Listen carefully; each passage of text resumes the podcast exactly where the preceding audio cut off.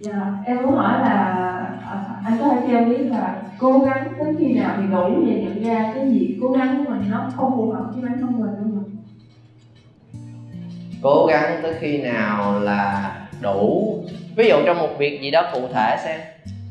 Dạ ví dụ như em học ở em thì uh, em cố gắng tới khi nào chứ em uh, cố gắng tới khi nào thì em biết là y nó không hợp với mình và em dừng lại để chuyển ngành khác ví dụ vậy? Ok ok hiểu hiểu hiểu. Ta trả lời xong cái sau buổi ngày hôm nay tôi nói chuyển ngành đi hết các trường nữa đốt nhà ta luôn quá lên đốt công ty luôn.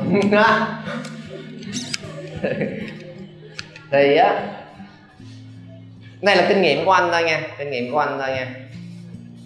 Đó là anh uh, có một cái đó là cái nguyên tắc mà anh học được mà trong lúc đại học cũng vô tình mà anh làm được chuyện đó trước khi anh chuyển ngành đó là có hai thứ. Một á, là mình chỉ nhìn lại cái hiện tại có hợp với mình hay không khi mình đã làm được nó. Là yếu tố số 1 mình đừng có đưa ra quyết định ở cái thời điểm mà mình đang thất bại, ở cái thời điểm mà mình đang tiêu cực, ở cái thời điểm mà mình đang thấy khó quá.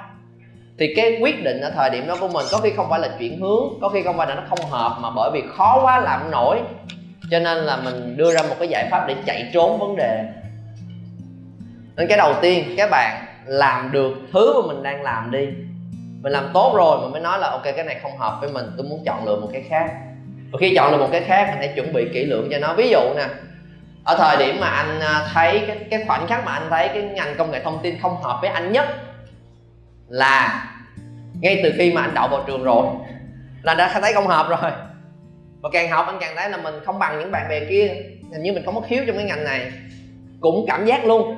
Nhưng cái lúc mà anh chắc chắn cho mình hơn á, không trăm, không phải là trăm phần trăm, nhưng mà trên 80 phần trăm là không hợp là ở cái học kỳ số 2 của năm ba đại học.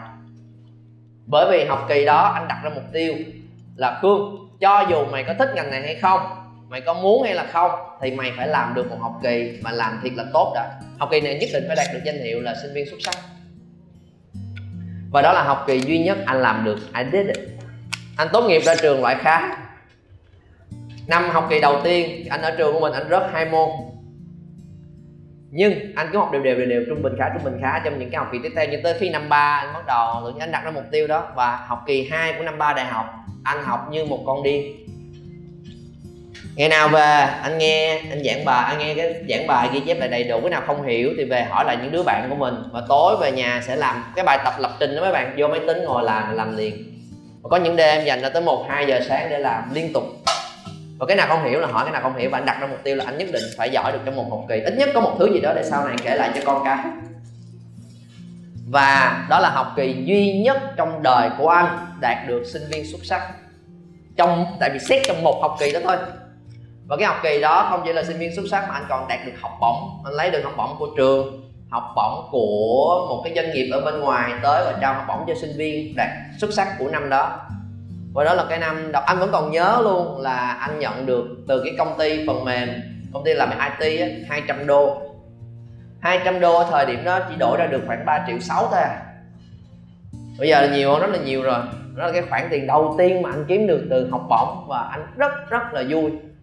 Và sau đó anh nghiệm lại anh thấy là trong suốt cái quá trình để đạt được nó để mà có thể có được cái môn này 8 điểm có những cái môn 9 điểm có những môn chín rưỡi thì anh nhìn thấy là trong những cái môn về liên quan tới lập trình chuyên sâu á, để mà có cái điểm 8 điểm 8 điểm rưỡi á, anh phải thức khuya thức hôm mỗi ngày một, hai giờ khuya liên tục trong nguyên một học kỳ đó, mới đạt được. Ấy, còn thằng bạn mà anh kể với các bạn á, nó chín điểm rưỡi, mà mỗi ngày anh thấy cái môn đó nó dành ra để học á, nó chỉ có khoảng một tiếng đồng hồ thôi mình nó làm một cách rất nhẹ nhàng và đơn giản và bắt đầu nhận ra là à mình đã có nỗ lực rồi mà mình làm mình làm cũng có được kết quả tốt rồi, nhưng để có cái tốt đó, mình phải dành ra rất rất nhiều những cái nỗ lực. Nên mình có hai sự lựa chọn. Nếu mình muốn đi theo với nó, giỏi giỏi được không? Giỏi được. Xuất sắc được không? Xuất sắc được. Nhưng mà cái giá phải trả cho nó rất là lớn. Mình hy sinh hết toàn bộ sức khỏe của mình, toàn bộ mối quan hệ của mình trong học kỳ vừa rồi để có được kết quả này. Trong khi bạn của mình thì nó phù hợp hơn, nó có khiếu hơn nó giỏi về cái khía cạnh lập trình ngôn ngữ tư duy hơn. Còn mình có vẻ như là phải rất là trầy trật để có được, nên có khi không hợp với mình cái thứ nhất anh nhận ra. Cái thứ hai, anh có được một môn là nằm trong những cái môn cao điểm nhất khoa. Anh vẫn còn nhớ về môn đó. Có hai môn, thực ra là có hai môn, nhưng môn kia không tính, thì môn kia là môn thể dục. Môn thể dục ta được 10 điểm. 10 điểm trên thể dục và người duy nhất được 10 điểm trong toàn bộ khoa IT tại vì mấy đứa IT nó rất ghét thể dục. Nói chung là để ngồi chơi với máy tính không à. Anh thì rất thích thể dục anh rất là thích vận động. À, cái môn đó là môn duy nhất được 10 điểm trong thời đại học. Nên nó không tính môn đó là môn chẳng liên quan gì tính chỉ của nó ít xỉn à. Cái môn thứ hai mà điểm rất là cao là môn quản lý uh, quản lý phần mềm. Là cái môn đó không phải dùng để lập trình mà môn là dùng để mình là người đóng vai trò là người manager và mình sẽ quản lý một cái dự án, quản lý dự án phần mềm, yes. Và cái bài tập nộp lên không phải là bài tập mình lập trình, giống như mọi khi mà là bạn hãy lập, đưa một cái kế hoạch, đây là mục tiêu. Giả sử như có khách hàng tới công ty của bạn và yêu cầu bạn hãy làm phần mềm này, phần mềm này cho họ, thì bạn sẽ lên một cái timeline cái kế hoạch để phối hợp với nhau như thế nào để đạt được cái deadline đó. Thì cái bộ môn nó dạy cho mình cái khả năng để làm quản lý, manager, tương tác với con người, lên kế hoạch. Và cái môn đó một cách kỳ lạ là rất là hăng say rất là thích môn đó môn đó tất cả những sinh viên IT đều sợ. Và ai cũng đồn là cái môn này khó lấy điểm lắm. Nhưng tự nhiên anh học lại thấy nó vui. Và anh anh anh về nhà, anh thích, anh đọc thêm những tài liệu đọc thêm nữa. Và cuối cùng anh có một cái bài rất là tốt. Anh không ngờ là nó tốt. Được 9 điểm rưỡi. Và 9 điểm rưỡi là cái điểm cao nhất trong trong trong toàn khoa. Chỉ có khoảng chưa tới năm bạn nữa đạt được 9 điểm rưỡi của môn đó. Và khi mà anh nỗ lực hết sức mình, anh nhìn ra là, ê, hình như là mình cũng hợp hợp với cái gì đó liên quan tới lên kế hoạch liên quan tới việc tương tác, liên quan tới con người là cái mà từ xưa tới giờ anh tự khẳng định với mình là mình không có một cái khiếu gì liên quan tới chuyện đó đâu. Mày là người hướng nội, ít nói, trầm tính, không dám giao tiếp với ai, thì đi học về ngành kỹ thuật là hợp với mày rồi, đó là suy luận ngày xưa của anh. Nhưng khi mà anh trải qua một cái học kỳ mà anh nói với mình là mình quyết định sẽ làm tới nơi tới chốn trong một học kỳ đó, cho tới khi có được kết quả tốt, thì nó cho anh những cái nhìn nhận giống như vậy. Để nó rõ ràng hơn, nên là năm thứ tư ba năm đầu tiên không tham gia hoạt động gì hết, nhưng tới năm thứ tư, anh bắt đầu rõ ràng hơn là, ê, mình vẫn sẽ học, vừa đủ để đạt loại khá thôi. Anh không đặt mục tiêu học sinh giỏi nữa. Là sinh viên giỏi là sinh viên giỏi là nó rất cực đối với anh, là anh bỏ hết. Không có thể dục thể thao, không có bạn bè gì hết, không có gia đình gì luôn. Và anh không chấp nhận kết quả đó nên anh vẫn đặt mục tiêu là đạt loại khá thôi. Và anh bắt đầu đi làm thêm ở ở năm tư. Anh bắt đầu tham gia những cái hoạt động ở năm tư và tìm cách đi theo cái hướng mà mà anh đã tìm thấy và khi mà tìm thấy cái hội thảo của học viện ở thời điểm vào năm tư đại học nó như một cái điểm chạm trong suốt những khoảng thời gian trước đó. Và anh tìm được đúng cái, cái môi trường đó rất là phù hợp với mình và là tiếp tục nghiên cứu về bên môi trường đó. Để dần dần dần dần anh trả lời cho mình được hai câu hỏi là ok mình thật sự không phù hợp với cái mình đang có. Và chỉ trả lời được khi các bạn đã làm được nó ở một mức độ tốt nhất định. Ok? Và cái thứ hai là mình đã chuẩn bị sẵn sàng cho một con đường mới thế là mình chuyển qua con đường đó nên đó là hai yếu tố mà mà theo kinh nghiệm của anh, các bạn nên cân nhắc. Và nó có thể áp dụng qua nhiều thứ lắm. Ví dụ các bạn học học một nhạc cụ, làm sao biết em phù hợp với một nhạc cụ nào? Nếu mà mình cầm guitar lên, mình đàn vài cái, mình đàn khoảng một tuần, tay em đau quá anh ơi. Bấm mấy cái dây đi, ta đau quá, chắc không phù hợp với những bạn nữ như em. Bạn nữ em tập cái mềm mại hơn, cái chuyển qua nghĩ guitar, và cái bạn kết luận guitar không phù hợp với một bạn nữ như mình, thì cái kết luận đó hơi tội cho cái đàn guitar bạn chuyển qua môn khác và chuyển qua môn khác với cái suy nghĩ đó, mình đã thấy là, ồ, piano có vẻ không hợp với mình. Cái này đánh cả hai cái tay cùng lúc khó quá. Thôi chuyển qua môn khác đi. Và gõ gõ gõ, tay mình không có dẻo, cái ngón tay mình vẫn cứng ngắc cả thôi mình chuyển qua đánh trống đi. Chắc là hợp hơn với mình. Thì rốt cuộc mình sẽ chẳng biết bất cứ thứ gì hết. Nên là nếu mà mình muốn chọn một loại nhạc cụ cũng vậy, các bạn đánh guitar ít nhất tới khi mình đánh được, đánh cho tới khi cái tay nó không còn đau nữa và chai lại đúng không? Đánh được một vài bài à, mà mình à, đặt ra mục tiêu đúng không? Đánh được một vài bài. Và đạt được đạt được được mục tiêu. Dĩ nhiên các bạn không cần xuất sắc trong đàn guitar để đi thi để làm ca sĩ để bước lên trên đây đàn hát với mọi người mà mình thật sự đàn được những cái bài mình đã đặt ra mục tiêu lúc đầu. Ok khi đó mình quyết định là cái này có hợp với mình hay không? Thì trong việc chọn môn thể thao cũng tương tự như vậy. Anh khi mà anh làm việc anh chọn một cái nền tảng cũng như vậy. Ok mình làm youtube. Youtube không hợp với mình nếu mà trong lúc đầu anh đưa ra cái kết luận nó quá sớm giống như vậy, thì anh đã bỏ nó từ lâu rồi. Nhưng mà anh nói với mình là, ok, tiếp tục đi, mày chưa đủ thông tin và dữ liệu để mày thấy mày có hợp với nó hay không.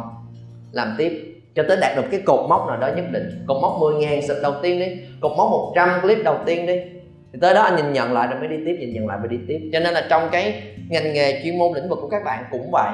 Đó là một quyết định rất là lớn và anh biết là không phải ai cũng phù hợp với ngành y anh biết chuyện đó, nên là các bạn trăn trở là điều bình thường.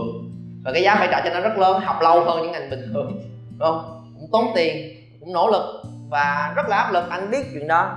Cho nên là để các bạn đỡ đưa ra một cái quyết định sai hơn á, thì đừng đưa ra quyết định ở thời điểm mình đang bị áp lực. Bởi vì thời điểm đó, đa số là con đường để chạy trốn thôi. Và xác suất cao nó sẽ sai đó. Các bạn hãy đặt ra một mục tiêu là ít nhất một học kỳ này mình phải học tốt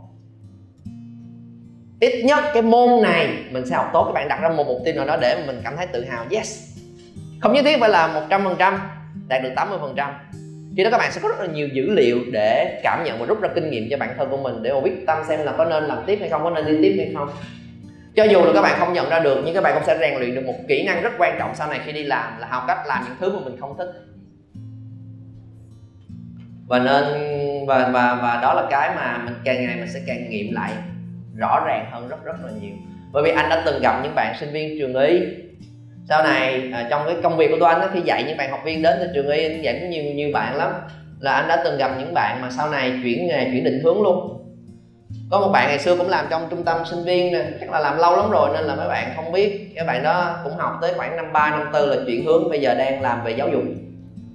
Có một bạn mà ngày xưa cũng học chương trình public speaking của tụi anh học tới khi tốt nghiệp ra trường luôn á gọi là tốt nghiệp dạng thủ khoa luôn á. Bây giờ ra làm về kinh doanh.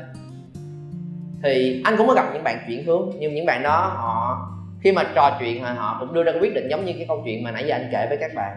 Và anh cũng gặp những bạn mà ngày xưa họ tưởng là họ không có đam mê trong ngành nghề này. Nhưng mà đáng đáng lẽ là nghĩ rồi đấy. Nhưng mà ba mẹ không cho nghỉ. Áp lực từ ba mẹ. Mày nghĩ tao từ mày à học cho đàng hoàng, ít nhất ra trường có bằng đi con và bạn đó không vượt qua được cái áp lực đó nên ráng học. Và bây giờ bạn nó cảm ơn vì cái áp lực đó bởi vì bạn nó không nghỉ. Giờ nó, nó không biết là có có thỉnh giảng ở đây không các bạn bác sĩ các bạn bác sĩ đó cũng cùng học chung với anh ngày xưa tên là minh. Từng thỉnh giảng ở đây rồi làm ở bệnh viện đại học y dược và sau này ra làm ở bệnh viện bên ngoài rồi. Lúc mà bạn đó mới ờ, cũng ờ, học những kỹ năng mới cũng xem về định hướng về đam mê của mình mà thấy là mình không đam mê với ngành y định chuyển rồi đó. Nhưng mà học tiếp học tiếp cho tới khi học xong luôn thì bạn nhận ra là, ồ thực ra mình cũng thích và cũng hợp học lên thạc sĩ. Sau này ra trường làm công việc đó rất là tốt. Nên là cái con đường nó sẽ rẽ đi tới đâu, đó là quyết định lựa chọn của các bạn thôi. Nhưng mà chốt lại, các bạn nên đưa ra lựa chọn của mình. Chỉ khi mà mình đã cảm thấy rất là rõ ràng, khi mình đã làm được rồi, mình mới có quyền nói với nó là mình có hợp với nó hay không. Còn khi mình chưa làm được, cẩn thận đó là cái đổ lỗi ha. Ok, đó là hai cái gợi ý để các bạn có thể quay về và nhìn nhận lại cho bản thân của mình. Nghe.